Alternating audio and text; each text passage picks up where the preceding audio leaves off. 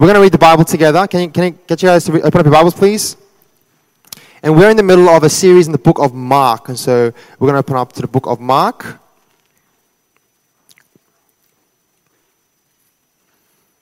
Chapter 3. Mark chapter 3, verse 7 all the way through to 19.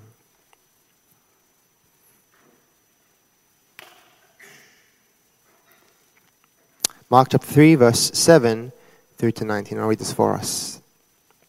Jesus withdrew with his disciples to the sea, and a great crowd followed him from Galilee and Judea, and Jerusalem and Idumea, and from beyond the Jordan, and from around Tyre and Sidon. When the great crowd heard all that he was doing, they came to him. And he told his disciples to have a boat ready for him because of the crowd, lest they crush him. For he had healed many, so that all who had diseases pressed around him to touch him. And whenever the unclean spirits saw him, they fell down before him and cried out, You are the Son of God. And he strictly ordered them not to make him known. Verse 13. And he went up onto the mountain and called to him those whom he desired, and they came to him. And he appointed twelve, whom he also named apostles, so that they might be with him, and he might send them out to preach, and have authority to cast out demons. He appointed the twelve Simon, James, the son of Zebedee, and, the, and John, the brother of James, to whom he gave the name Boanerges, that is, the son of thunder. Andrew and Philip and Bartholomew, and Matthew and Thomas, and James, the son of Alphaeus, and Thaddeus, and Simon the Zealot and Judas Iscariot who betrayed him. Amen.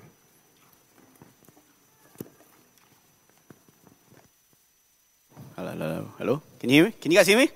All right. Thank you, Peter.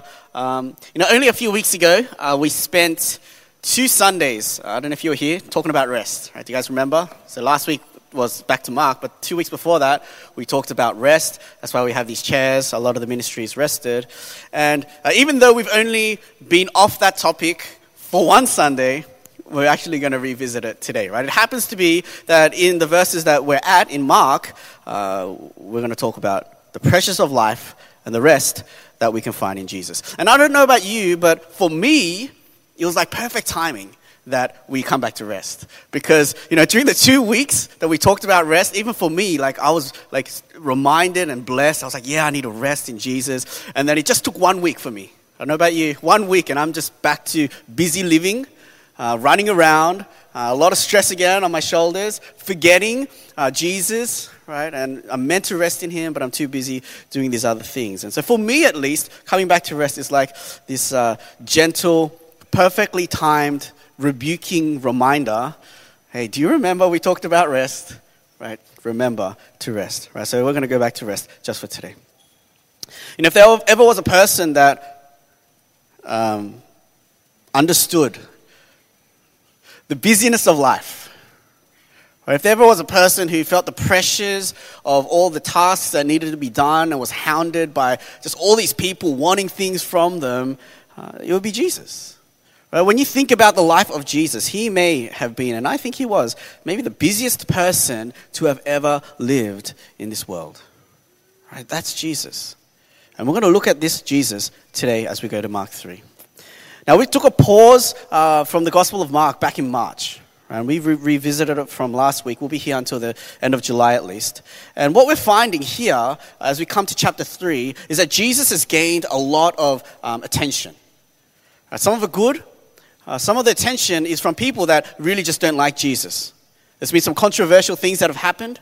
He's got attention, he's got opposition, right? but there's a lot of things, uh, a lot of spotlight that's placed on Jesus. Right? So we're going to come to the first point of two, and we find a pressured Jesus, right? A Jesus that is pressured. Right? Jesus reminds me of this quote from a commercial. It's an old commercial. It happens to be an Apple commercial. Um, the commercial goes, Here's to the crazy ones, the misfits, the rebels, the tr- troublemakers, the round pegs and the square holes, the ones who th- see things differently. They're not fond of rules. You can quote them, disagree with them, glorify or vilify them, but the only thing you can't do is ignore them because they change things. Right? I think of Jesus when I, when I hear this, right? There are people who, who glor- are glorifying Jesus as he's preaching and doing these miracles. There are others who are vilifying him, they hate him, but no one can ignore him. Right, that's where we find Jesus. There's a lot of attention on Jesus because of his teaching, his healings, his casting out of demons. But with this increased attention and increased opposition, there's increased expectation from all of these people. He, he is, as I said, being pressured all the time from all these people from all over the place, demanding all these different kinds of things, non stop swarming him, right? If you go to verse 7, we see the quantity of the people that are chasing him. Verse 7 Jesus withdrew with his disciples to the sea, and a great crowd followed him, right? Quantity, there's a lot, a lot, a lot of people. And these people came from Galilee and Judea and Jerusalem and Idumea and from beyond the Jordan and from around, around Tyre and Sidon. With great, when the great crowd heard all that he was doing, they came to him. And so there's a sense in which Jesus wants to step away from all the attention. In verse 7, it says, Jesus withdrew with his disciples to the sea. It's like he wants to take a step away from all that's going on, but even then, the crowd is still following him. And it's naming a whole bunch of different places. It starts with Galilee, right? That was the hometown place of Jesus' ministry. And then from there, it goes south, east, northwest, and as we keep reading, it spreads out further and further and further. Right, from beyond the Jordan. It includes places like Tyre and Sidon that are places where uh, Gentiles live, non Jewish people, right? Even the non Jews are hearing about Jesus. Right? The way that it's being written is trying to give us this, this image that everyone from all over the place, spreading further, are hearing about Jesus, and even they have come to follow him. Right? Some commentators, they insist that this number is hundreds of thousands of people are following Jesus at this time. There are so many people that it says in verse 9, Jesus told his disciples to have a boat ready for him because of the crowd, lest they crush him. Jesus knows that if he's not careful, he might be crushed to death. Right, He's gone viral before social media was a thing. And as his fame grows, so does a crowd. He's like a celebrity. And like a celebrity, there's a real risk that the mob might just surround him. And like, you know, I don't know if you've been to a concert or you've been to like a premiere or something, or someone famous comes. I, shared, you know, my some story of seeing Ryan Reynolds. Right? People just like get into like this frenzy, and it's like, ah! right? They get really excited. It's kind of like people start crying and stuff. It's like a little bit weird. Right? People get really like frenzied when they see like a celebrity. And that's the situation with Jesus. There's a real risk that he might be crushed to death. And so he asks his disciples, have a boat ready.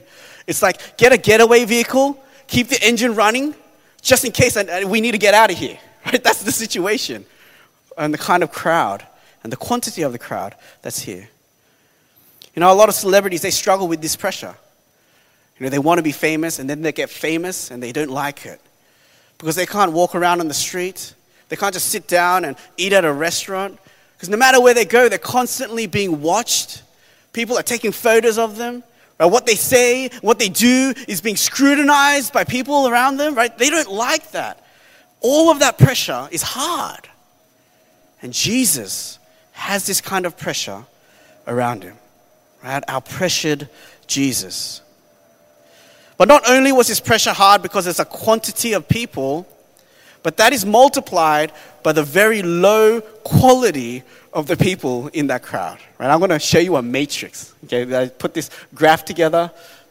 Okay, if you're going to mix high the quantity and quality, you got four different options, right? The, the one that you want is, is on the top left. I put it in light color and big font just to make it easier. That's what you want, right? If, if, if you're a leader, you want a high quantity of high quality people right? If we're a church, a high quantity of high quality people, that's the dream. That's what we want.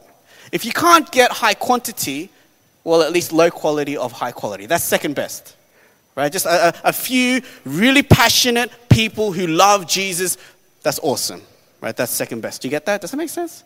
Now, third, if, if you can't get quality, if you're going to get low quality, well, then you want low quantity. That's the one on the bottom right. Because that's manageable. Right? Just a few people who are horrible people, right? We can manage that, we can work with that. The one that you don't want, the one that Jesus has, is that dirty, dark colored, small font one that I put up there. A high quantity of low quality people. Right? That's stressful. It's a lot of pressure, it's a lot of demands. Right? You're going to burn out. That's what Jesus has. Tens or if not hundreds of thousands of people chasing him of very low quality. You know, the group of people that make up, you know, the crowd, you could categorize them into three categories, and I'll just go through them briefly. Right, this isn't all of them, but these are the main groups. Number one, you have the Pharisees. In verse 6, right, the verse right before where we started reading from, it says the Pharisees went out and immediately held counsel with the Herodians against Jesus. They're trying to figure out how to destroy him. Right, so I said in Mark chapter 1 and 2, there's been controversy. Controversy, there's a lot that's been happening. And it, it leads to verse 6, right? It escalates to a point where the religious leaders, they're having meetings of how to kill Jesus. So there's a group of people that are following Jesus who want to kill him. They think he's blasphemed against God. He hangs out with sinners. He's broken the Sabbath. He doesn't care about God's rules. He needs to die. So I just want you to imagine at your work, you're leading a team, you're leading a growth group or a ministry. Imagine you're a pastor of a church, and there's a group in your, in your team that wants to kill you. okay? A little bit stressful, right? That's what Jesus is going through. This group is constantly watching him, listening, following him, not because they like him, but because they hate him. Not because they want to help him, but because they want to kill him. They want him to mess up so they can step in and go, ha, right, you deserve to die. That's scary. You know, the sad truth is sometimes in churches there are people exactly like that. Just sitting there, not to receive, but to judge and to just, just waiting to find something to fail so they can say, Ha, I told you. Right? Just waiting. I hope that's none of us here. Right? I don't think that's any of us here. That's the first group, the Pharisees. They hate Jesus. The second group, the miracle chasers. Verse 9 Jesus told his disciples, Have a boat ready for him because of the crowd, lest they crush him. For he had healed many, so that all who had diseases pressed around him to touch him. So one part of the crowd is a group of people who are diseased, but they're chasing Jesus because they just they want to get something from him. That phrase pressed around to touch him, it talks about wild disorder. It's like a frenzy, like I talked about. People shoving and falling over each other, just, just trying to get to Jesus. You know, we, we don't have it here. We have Black Friday, but it's not as intense as, you know, Black Friday in America. I don't know if you've heard about it or you've seen clips of Black Friday in America. That's wild disorder. Right? You got these clips of people who get into a frenzy like a pack of wild animals who've smelt blood, and they just, they're just rushing. They kind of lose themselves just, just to get that thing on sale. And people actually die and get crushed to death by the crowd. And that, that, that's kind of what we're seeing here. These diseased people in a wild disorder, in a frenzy, like wild animals, just trying to touch Jesus, get closer to Jesus. I mean, these guys are diseased. They should be practicing social distancing. Like, what's going on? But they're just pressing into Jesus, just wanting to touch him. You know, they don't care. They don't care about Jesus. They're pursuing him not because they love him, and not because they hate him like the Pharisees, but just because they love themselves. And they just want to get something from him. They love what he might give to them, not him himself. You know, people who love Jesus don't crush him to death. And they, they don't love him, they just want to get something from him. You know, a few verses later, in verse 20, it says that Jesus went home and the crowd gathered again so that the, Jesus and his disciples, so that they could not even eat. Jesus goes home in verse 20, but the crowd follows and they can't even eat. They won't even let Jesus eat. Right? They don't care about him. They don't care about him eating. Just give me what I want. Again, sometimes you find groups like that in the church. People who are here not because they love Jesus, not because they love the leadership or love the people around them, they just love themselves. They're just here to ask, What, what can you give me? Right? How can you serve me? How can you bless me? Right? That's a sad reality. And again, I don't think there's any one of us here like that. But if you feel that in your heart, you know, that's not where you want to be. We're here to give, serve, to love Jesus, right? And to be there to represent him. If you're a non believer here, it's kind of understandable that you're coming to church because you want to get something. That's fine as a non believer. But when you become a Christian, that should change in your heart. So that's the second group. The first group is people who hate Jesus, the Pharisees. The second group are people who love themselves, the miracle chasers. And the third group, you got these evil spirits. Verse 11. And whenever the unclean spirits, so unclean spirits is in Mark, his way of talking about the demonic possessed spirits, right? Demonically possessed people, right? They got demonic spirits or evil spirits. When the evil spirits saw him, they fell down before Jesus and they cried, You are the Son of God. And he strictly ordered them not to make him known. These evil spirits aren't just floating around, they're, they're possessing people. So it's people with evil spirits, right? Just to make clear. Uh, but Mark doesn't talk about people possessed with evil spirits. He, he talks about evil spirits. It's like he wants to he wants to emphasize the, the, the, the, badness of this crowd. And he just says evil spirits. Right? These evil spirits are here who obviously don't love Jesus. They love Satan, right, the enemy. And they're there with Jesus as well. Again, imagine a church filled with these three categories of people. Imagine a group, your team, and one category they want to kill you, one category they just want something from you, and the other category, you know, they love the devil, okay? Something like that. This is the crowd that is following Jesus. High quantity, low quality, incredible pressure and stress all the time. And maybe the saddest part of it all is that the, the group that knows who Jesus really is are the evil spirits. Right? No one else really knows who he is, but they would never bend his knee to him. You know, I think anyone else in the shoes of Jesus would have given up with just this immense pressure and burden and expectation and never being able to be by yourself and have your alone time and hounded by all these people and complaints and all of these things all the time but he doesn't. And if you're feeling the pressures of life today, you just got out of a hard week, you're going to jump into another one. This is what I want you to know. My first point, this is all I want you to know. I want you to know that Jesus gets you. That Jesus gets you. He understands what it is to live a life that is pressured. He understands what it is when people have incredible expectations for you he understands what it is for people to just want to take from you, who need from you, who want from you. He understands what it is to feel like you don't have enough time to even eat or to have your alone time. He knows what it is to live a life that is pressured. Jesus is our pressured Jesus, and He knows that life. Where every thought and word and decision is scrutinized by the people around you.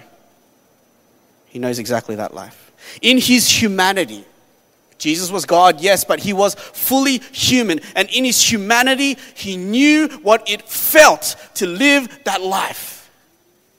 And he gets you. And I want you to know that. That the Jesus that we are invited to pray to and find rest in, he's not some distant God who, who's like, mm, I, I don't really get that, but okay, you can just stay with me. He understands the pressured life. And so I want you to find comfort in the pres- presence of a Jesus who knows what it feels like to be pressured by life's demands. When you pray, you know, just, just remind yourself that the one you pray to is that God, the God who gets me. Right, Jesus, you know what I'm feeling. You know these emotions. You know how I, I, just feel spent and I'm at the end of myself. You, you know what this feels like. And just, just find comfort in the fact that the one that you're talking to knows exactly what you're going through. Jesus pressured Jesus, he gets you. I don't know if you noticed, but that, that line, Jesus pressured Jesus, is a play on the song we just sang. Right? We sang a song, Jesus, Precious Jesus. Uh, we could sing that song and replace the word I, I, didn't make this up, by the way, I, read it. Um, you could replace the word pressure, precious with pressured, and, and that song would still be true. He was a pressured Jesus, pressured, right, with immense burden. Despite this, though, Jesus, who was busier and more pressured than any of us, he was faithful. He didn't burn out. Right? He, he kept you know, following the, the path that God had laid before him. And so, how did he do that? And that's my next point.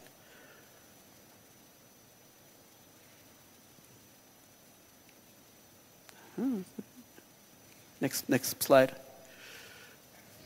We're just gonna just gonna go with it. Jesus, precious Jesus. Right, we're gonna go to verse 13 to verse 19. So, what did Jesus do? Right, how did Jesus not burn out? He did these four things, and I'm just gonna go through these four things. Oh, oh, was it that? Then you can you might have to stand there. Number one. Right, he got away. Verse 13. He went up on the mountain, right? That's, that's the first thing he did. Mountains throughout the Bible are very significant. They're places of meeting with God, but they're also places of solitude. Right? Throughout the Bible, people like Moses or you know, leaders would go up to the mountain to find solitude. Right? Mount Sinai is one of those famous mountains where people would go to do that.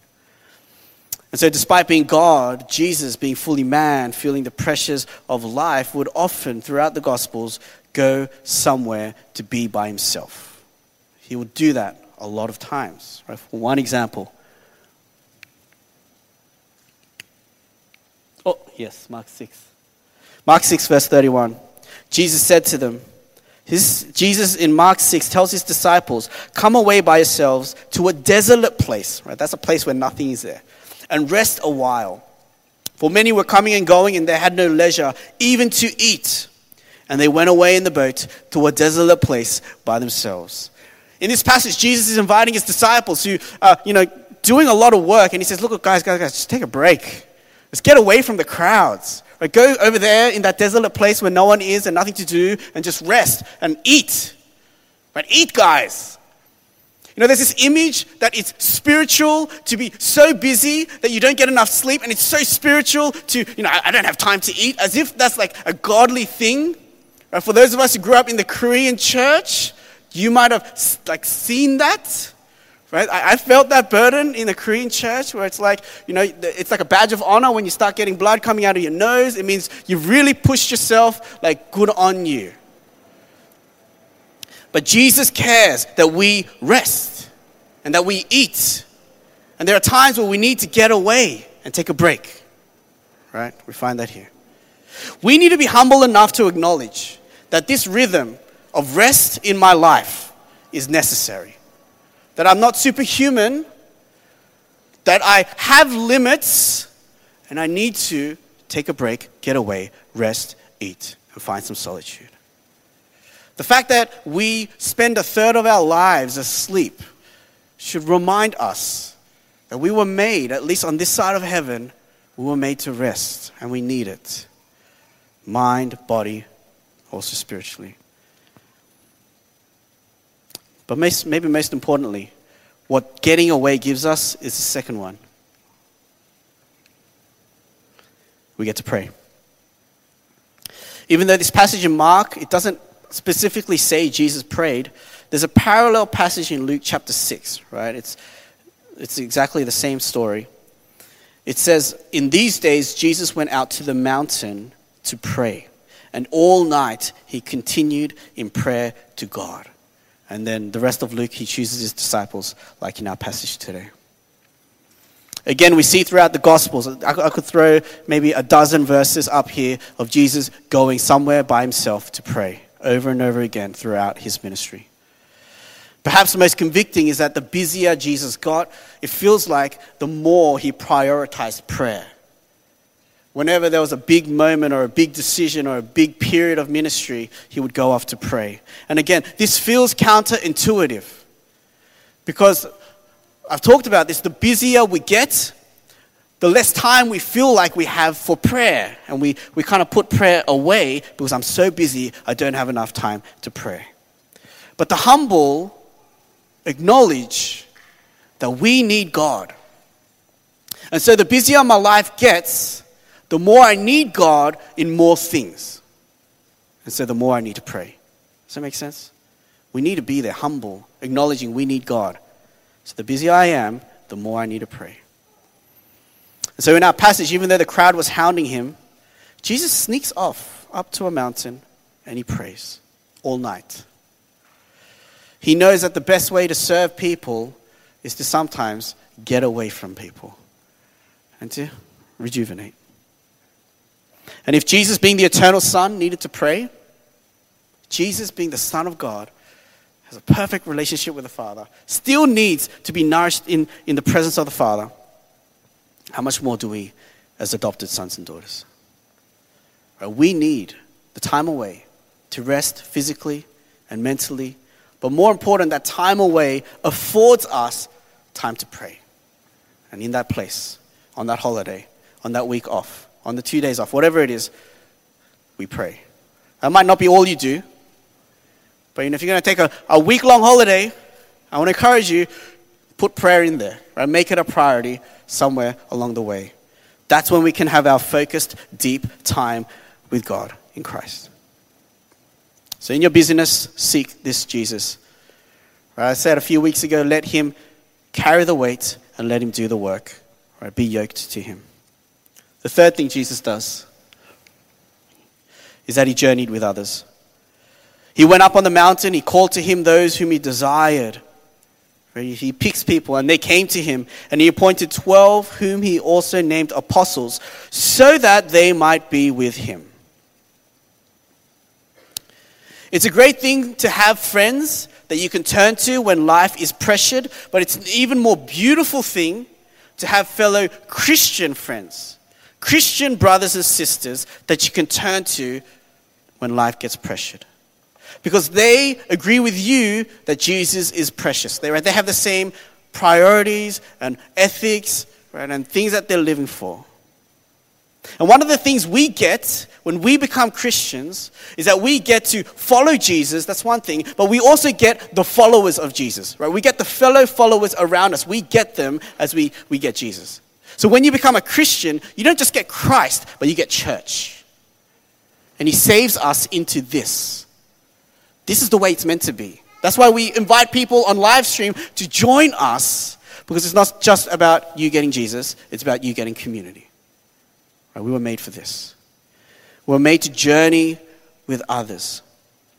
And so when life gets pressured and difficult, it's a beautiful thing to have someone to speak to that understands my struggles and someone who can speak into me, right, who values the same things that I do scripture, Christ, prayer, right, community, church, whatever. Right, they are to speak to me in that kind of framework and people to share this journey with. If Jesus, again, if Jesus, the Son of God, didn't do it alone, who are we to think that we can live life, serve church, lead teams, or do ministry alone? We're made to need God and need other people. And I know some of us, we've settled, we've been um, as a church plan existing for about five months. Some of us were really comfortable with uh, coming to Sunday service and you know, sitting here, um, listening, singing, and then leaving. And that's about kind of all that your commitment has been. And it's, it's, I'm, I'm very thankful that you're here. Right? I don't want you to understand. I'm so thankful that you're here and that you're giving church a go, maybe.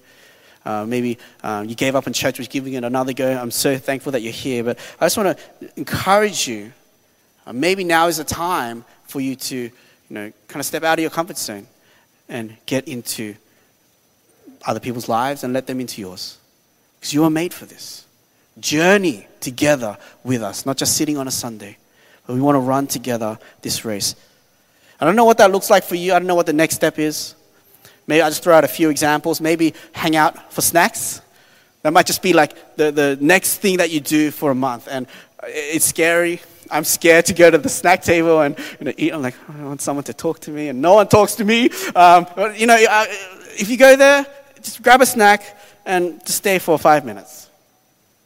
Maybe you can just go to one person every week and say, Hello, I am. What brought you to Kingsway? Right, just that. Hello. You know, what brought you to Kingsway? Right, well, why are you here? Did you go to church before?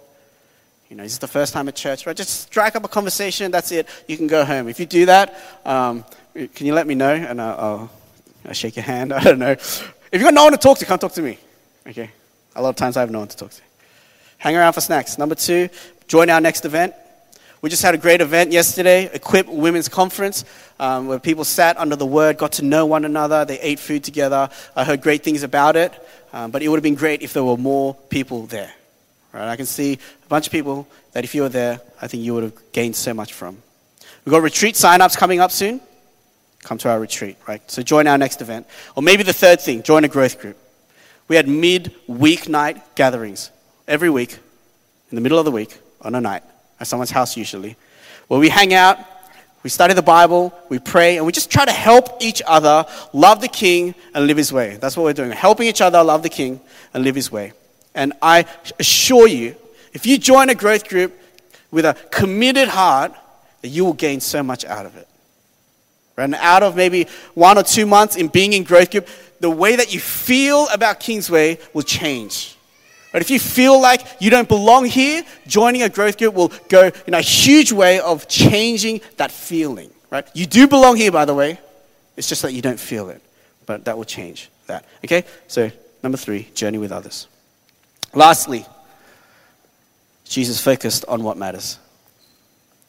One incredible trait of our Lord Jesus is that he had like a laser focus on what he was on earth to do and nothing else around him would distract him from that purpose. So, verse 13, he went up on a mountain, he called to him those whom he desired. They came to him, and he appointed 12, whom he also named apostles, so they might be with him, that's the journeying with others, and that he might send them out to preach. It would have been so easy, I think, for Jesus to be tempted to just make sure that the crowd stayed big. A lot of churches struggle with this, pastors struggle with this, that when the size gets big, it becomes about keeping the size big because we want to stay as a big church and let's just entertain people and let's just do what it takes to make the crowd big. But Jesus doesn't care about those kinds of things. He knows what he's here for. He's here to make disciples and preach the gospel so he goes away from the crowd, he chooses the 12, he makes them his disciples, and then he sends them off to preach the gospel and make more disciples. Right? He, he focuses on the task at hand. Right? We see this in Mark 1 as well. In Mark 1, Jesus' ministry has just started. He's just healed and preached and cast out demons, and people are starting to recognize him. And in verse 35, it says, And rising very early in the morning, while it was still dark, he departed and went out to a desolate place. So, this is number one, time away. And there he prayed. That's number two, prayer. And Simon and those who were with him searched for him, and they found him and said to him, Everyone is looking for you. Right, here's the temptation Jesus, everyone's looking for you. If you would just step out and meet them, they'd be so happy. The crowd will be so happy. You'll be exalted. They'll make much of you. Everyone's looking for you. And this is what he says in verse 38. He said to them, Let us go on to the next towns, that I might preach there also, for that is why I came out. I love that. They've been looking for him like, Jesus, Jesus, there's like 100 people waiting in the hall over there. They're just waiting for you. And Jesus goes, Yeah, that's nice, but I'm going to go over there. We're going to move on. Because I'm not here to gather crowds, I'm here to make disciples and preach the gospel. And so I'm going to go over there and we're going to do it over there. Right, that's incredible, right? I'm sure a lot of people were hurt. Maybe some of the crowd left him, but Jesus knew what he was there for. He knew what mattered most in the eyes of God, and he was focused on that. You know, I think for us as well, in life in general, we get busy because we're, we don't have the focus. We don't know what we're, we're here for. And so we're just adding more and more things to do. We're saying yes to everything when really we should be saying no to a lot of things so we can say yes to that which matters most. And I don't know what it is for you. I'm not, I'm not saying that God's going to come to every single one of us and say, This is what I want you to do right now. I want you to start a business, and I want you to go to America, and I want you to, you know, that, I'm not saying that's what God wants us to do. But we got the Bible. The Bible tells us what God wants us to do. Every single one of us, 1 Thessalonians chapter 4, verse 3, He wants us to be sanctified. Right? What that means is He wants us to grow as Christians. That's true for every single one of us. So if you don't know what you're doing in life, that's what He wants you to do. He wants you to grow as a Christian. You take that, You take the season of life that you're in. Did you just start work? Are you studying? Did you just get married? You just have kids? Take that into account because that probably means you're going to have to say yes to some things and no to a whole bunch of other things. Right? Use wisdom and talk to people, and then you just decide. You decide what you believe God wants you to focus on right now. And so that might mean, as a new husband, you say no to some recreational stuff so that you can focus on your family. It might mean, as a new parent, right, you, you can't watch Netflix, or I don't know what it is, you say no to certain things so you can focus on what matters most. Right, as someone starting a new job, you can't hang out with your friends as much as you used to because you want to be a good employee for the glory of God. But you just figure out what it is that God is doing in your life, say yes to that, and say no to a whole bunch of things. Right? Maybe that'll help you not feel so pressured. You know, Kingsway, what we're doing for the latter half of the year is we're saying yes to, you know, a couple of things, and we might say no to a bunch of things. What we're saying yes to is we're looking for quality. Right? I shared this in the members' meeting. We want better. Right? We want better before bigger. So we don't want quantity, we want quality. If we're the low quantity crowd with high quality, well, that's our goal. Does that make sense? And so uh, when we launched, we had a lot of people coming in from a lot of different places, and we're really thankful, but we're not chasing that right now. We're going to pivot, and we just want everyone here to stay here, and we're going to grow as Christians. That's our desire. And we're going to tackle that in two ways, and we'll figure it out. But one is us. We're going to learn how to read the Bible, we're going to learn how to pray, and we're just going to engage in that together. And what that looks like, we'll, we'll, we'll, we'll announce soon, but we're going to do that together. And the second part is we're going to, we're going to figure out the kids' ministry. We're going to invest some time, energy, and money into that, that they might grow as well. That's what we're doing. We're going to say no maybe to a bunch of things, but that's what we're saying yes to. You know, we see this four things in the life of Jesus in different places. But if there ever was a time when he felt the pressure of life the most, the pressure of ministry, the pressure of obeying God, it was in Matthew 26. In the Garden of Gethsemane, right before he's going to be betrayed, arrested, trialed, and crucified, this moment, he's, he's, it's like he's deciding whether he's going to obey the Father. And he feels it. And so it says in verse 36 Jesus went with his disciples to a place called Gethsemane. So, number one, he gets away. And he said to his disciples, Sit here while I go over there and pray. Number two, he makes prayer priority. And taking with him Peter and the two sons of Zebedee, he began to be sorrowful and troubled. Then he said to them, My soul is very sorrowful, even to death. Remain here and watch with me. That's number three. He journeys with others and he chooses the 12, then he chooses three out of the 12, and then he shares his heart with them. My soul is sorrowful. And he says, basically, pray with me. Pray with me. In verse 39, going a little farther, he fell on his face and he prayed, saying, My father, if it be possible, let this cup pass from me. Nevertheless, not as I will, but as you will. And even here, Jesus is resolute to land on what matters most, and it is God, you matter, and your will, and what you want for my life, and that's what I'm going to end up with in the end. And that's what he does. He obeys. And you probably know the rest of the story. Jesus walks the path that God wants him to walk. He doesn't give up. He doesn't give in to the pressures and the burdens. He remains faithful, obediently walks to the cross. And he dies on that cross with the weight and the pressure of our sin on him. And he takes away our judgment, our condemnation, all on the cross. He pays the price. You know, Jesus was in Mark 3 talking about being crushed to death. And he wasn't back then, but he was on the cross. He was crushed to death. Isaiah 53, it says, Jesus was pierced for our, this is a prophecy about Jesus in the Old Testament. Jesus was pierced for our transgressions, he was crushed for our iniquities. Upon him was the chastisement that brought us peace, and with his wounds we are healed. He was crushed. Jesus was pressured for you on the cross so that he can be precious to you. His death on the cross, when he took the pressure of sin and the wrath of God, was all done so that you might have a relationship with him. So that you can say, You are precious to me. You are my friend, my Lord, my King. I have a relationship with you. He was pressured for you so that he can be precious to you today and every day and until eternity. That's what he did on the cross.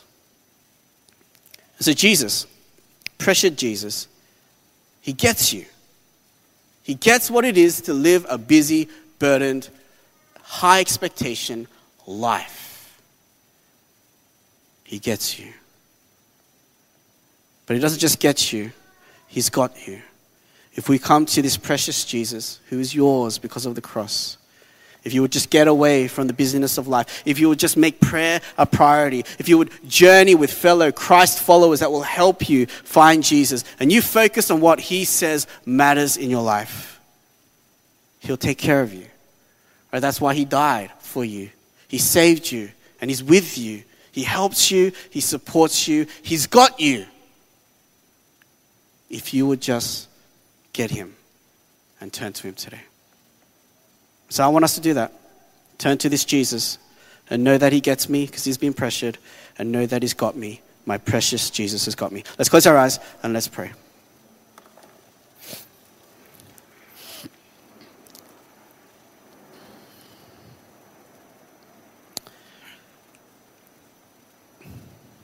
I just want us to spend the next 30 seconds just speaking to God. You can whisper under your breath if you're comfortable and confident to speak out loud, and that's encouraging for us as we hear, you know, the church praying. It just encourages fellow brothers and sisters. But I just want you to speak to God in the next 30 seconds, or maybe speak to Jesus in specific. And just tell him or tell yourself that he, he understands what you're going through. Jesus, you get what I feel. You know the burdens of my week. You know what it feels like to feel so tired, to feel like I haven't got enough sleep, to feel like there's so much expectation around me that I can't meet. Jesus, you know these feelings. And so I run to you to find rest in you, to find hope in you, to say that you are enough for me because you are my precious Jesus. So would you help me today and this week? Can we make that our prayer? Let's just take a bit of time away and make prayer a priority right now. Uh, let's pray.